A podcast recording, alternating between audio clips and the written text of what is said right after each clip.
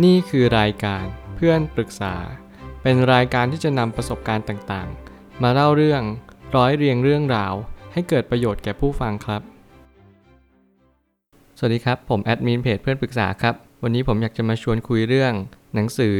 Don't Eat the Marshmallow Yet วิธีคิดที่ทำให้ชีวิตของคุณประสบความสำเร็จและแตกต่างกว่าคนอื่น มันเป็นหนังสือที่ผมอยากจะมาแชร์กับทุกคน ผมได้มีโอกาสอ่าน เพราะผมรู้สึกว่าการได้แชร์เรื่องราวแบบนี้ มันทำให้คุณสามารถที่จะนำไปใช้ในชีวิตได้ทันที และมันก็เป็นวิจัยที่น่าสนใจมาก ๆ ของการที่มหาวิทยาลัยสแตนฟอร์ดเขาได้วิจัยว่าการกินมัชเมลโล่ที่แตกต่างกันไป มันสามารถที่จะมีผลต่อความสำเร็จของคุณได้ หนังสือของโจอาคิมที่ว่าด้วยเรื่องการวิจัยที่เกี่ยวกับการกินมัชเมลโล่ต้องเล่าก่อนว่าการกินมัชเมลโล่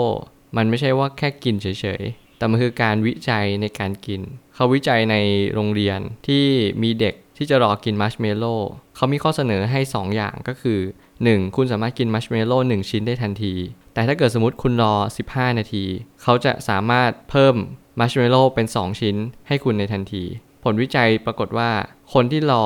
ชิ้นมัชเมลโล่ทั้งหมด 2 ชิ้น ก็คือสามารถรอ 15 นาทีได้ เขาสามารถที่จะประสบความสำเร็จมากกว่า และจะมีความสุขมากกว่า คนที่ไม่สามารถรอมัชเมลโล่15 นาทีได้ ผลวิจัยนี้มันทำให้ผมรู้สึกว่าการที่เรารอเป็น มันทำให้เรามีความสุขในชีวิตจริง ๆ หรือเปล่า หลายครั้งทุกคนก็สงสัยว่าเฮ้ยกับการที่เรารอมัชเมลโล่เนี่ยมันคือการรออะไร เราสามารถใช้เปลี่ยนบริบทคำว่ามัชเมลโล่เป็นอย่างอื่นก็ได้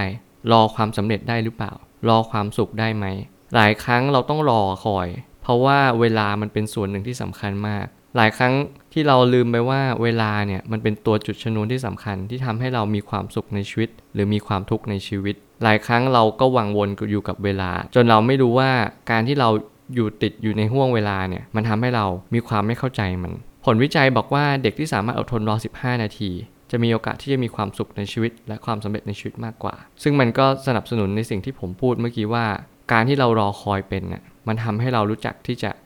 ฝืนและอดทน เราจะไม่ทำทุกอย่างให้มันล่วงเลยผ่านไป แต่เรากลับจะคว้าโอกาสนั้นเอาไว้ ด้วยระยะเวลาอันสั้น เพื่อที่จะพยายามต่อไป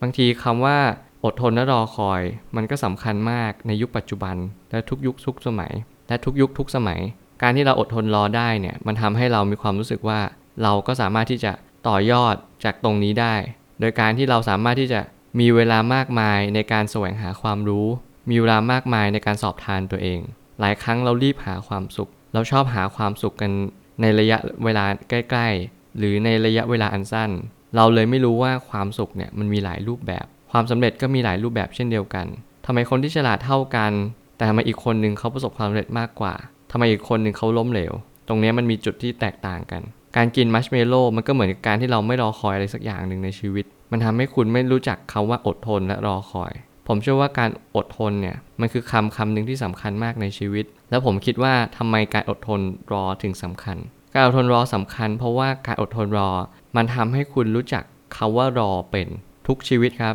ไม่มีใครชอบการรอคอย ไม่มีการไม่มีใครชอบการอดทนรอ แต่บอกเลยว่าการอดทนรอให้เป็นเนี่ยมันทำให้เรามีความเป็นผู้ใหญ่มากขึ้น มีวุฒิภาวะทางอารมณ์มากขึ้นเช่นเดียวกัน หลายครั้งเราต้องรอลูกไปโรงเรียน รอรับลูกที่โรงเรียน หรือแม้กระทั่งเรารอเจ้านายที่จะสั่งงานเรา หรือแม้กระทั่งเรารอลูกน้องในการตอบงานเรา ผมเชื่อว่าการรอคอยอะมันคือทุกสิ่งทุกอย่างในชีวิตจริง ๆ ตั้งแต่เกิดยันตายไม่มีใครหรอกครับ ไม่รู้จักคาว่ารอ แต่เรารู้จักกันจริง ๆ หรือเปล่า หลายครั้งเรารอคอยด้วยความทุกข์บางครั้งเรารอคอยด้วยความที่เราไม่อยากที่จะรอคอย ทุกครั้งแหละ ผมว่าทุกคนเชื่อว่ามีความใจร้อนและก็ไม่อยากรอคอย ถ้าเป็นไปได้จะไม่รอ เพราะว่าการรอเนี่ยมันเสียเวลา แต่ผมเชื่อว่าการรอคอยอะมันทำให้เราฝึกขันตินะคือการอดทนอดกั้น ต่อสิ่งแล้วต่อสิ่งต่างๆ ที่มันเข้ามาในความรู้สึก อย่างเช่น ความรู้สึกที่เราไม่อยากรอคอย นั่นแหละคือสิ่งที่เราต้องจัดการ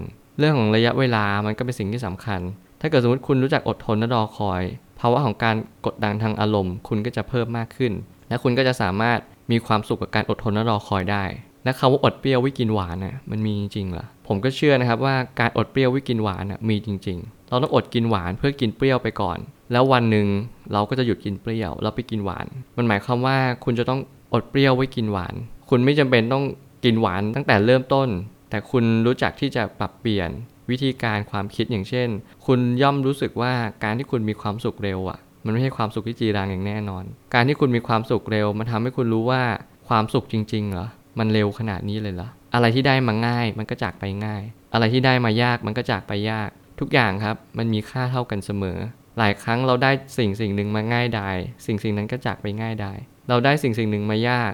สิ่งสิ่งนั้นก็จากไปยาก ผมเชื่อว่าตรงนี้แหละ มันทำให้เป็นตัววัดว่าทุกอย่างมีค่าตั้งแต่เริ่มต้น และค่ามันเท่ากันเสมอ มันไม่ได้แปรเปลี่ยนไปตามความคิดเรา ความจริงก็คือความจริง แต่การฝึกใจรอให้เป็นเนี่ย มันก็เป็นสิ่งที่สำคัญมากๆ หลายครั้งหนังสือเล่มนี้สอนให้เรารู้ว่าการรอคอยเป็นสิ่งที่สำคัญอย่างยิ่ง ถ้าคุณไม่รู้จักรอคอย ถ้าคุณไม่รู้จักการลงทุน